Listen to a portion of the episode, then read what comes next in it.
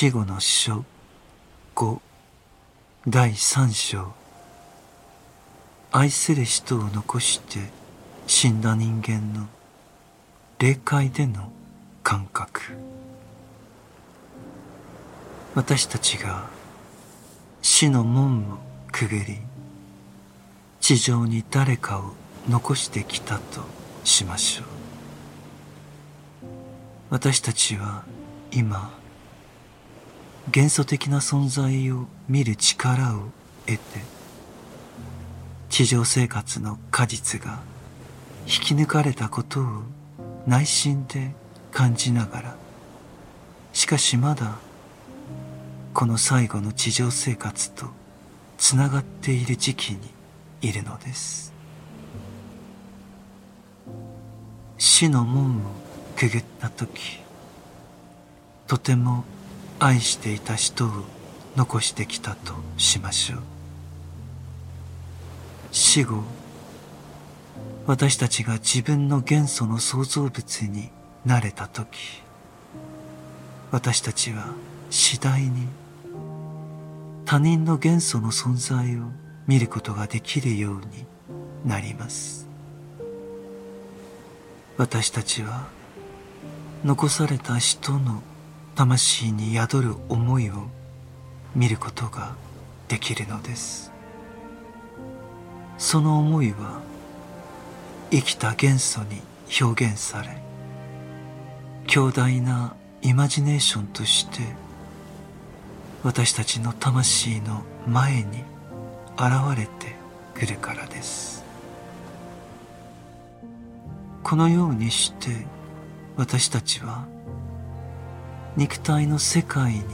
いた時よりもはるかに親密にその人の内面的な生活とつながることができるのです。私たち自身が肉体の中にいた時には相手の思考を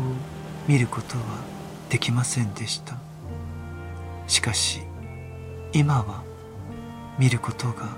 できるのです。けれども私たちには感情の記憶が必要です。この言葉に注意してください。地上の肉体で感じたように霊的な存在となった私たちも感じなければなりません。そしてこの感覚は私たちの中に響かなければならないのです。その人の思考が私たちの前に現れたとき、この感覚がなければ、それはただ絵に描かれたものであり、ただそれだけの状態のものとして、その生命を受け取ることになるのです。従って私たちは自分の感情の記憶という道をたどることによって、その人との生きたつながりを得ることができるようになるのです。これは次のように説明できる状態の展開なのです。私たちは最後の地上生活から周囲の霊的世界と生きた関係を結ぶための力を引き出さなければならない時期があるのです。私たちはこの世に残された魂を愛しています。その魂の内面は私たちには思考としてあるいは元素の存在として見えています。しかし私たちが彼らを愛するのは私たち自身が地上生活で培った彼らへの愛の中でまだ生きているからなのです。このような表現は決して幸せなものではありません。しかし地上の生活つまり霊的で思考的な生活ではなく魂の内面が感情で満たされ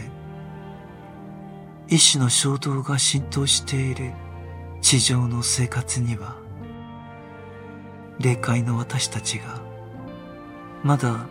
つながっているこの地上の生活は自分自身の個性とその周囲の状況を霊的に結びつけるスイッチのようなものであると言えば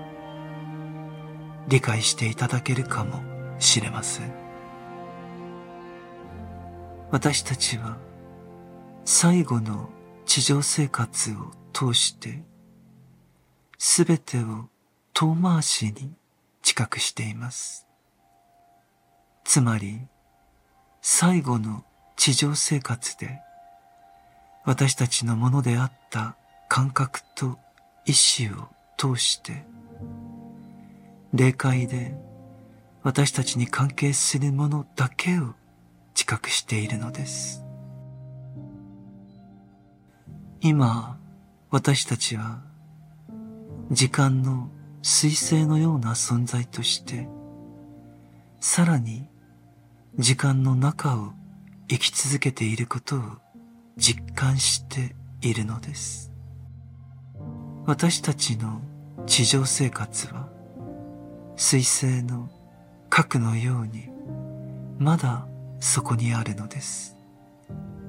そしてその核は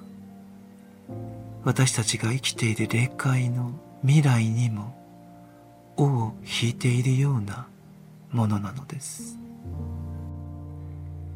私たちは感情や意志で満たされている限りにおいて、まだ地上の生活とつながっています。この経験から、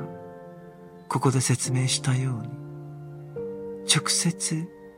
感情や意志ではない何かが、私たちの魂の中に生まれなければならないのです。私たちがこの物理的な世界で発展させた魂の力にはこの物理的な世界で持っている感情の力とこの物理的な世界で持っている意志の力があります。しかしこれらの魂の力は私たちが肉体として生きていたからこそその形を持っているのです。魂が肉体に住まなくなると肉体が生きている間だけ肉体の中で眠っていた他の資質を開発しなければならないのです。しかし感情や意志の響きが何年も魂に残っていたために。魂はそこから何かを成熟させなければならなかったのです。けれども死後私たちは全体としてそのような感情や欲望を持つことはなくそれらは徐々に衰え枯渇していかなければならないものなのです。しかしこの枯渇し消えていく間にも死後に私たちのものとなりうるその感情や意志から何かが発展しなければならないのです。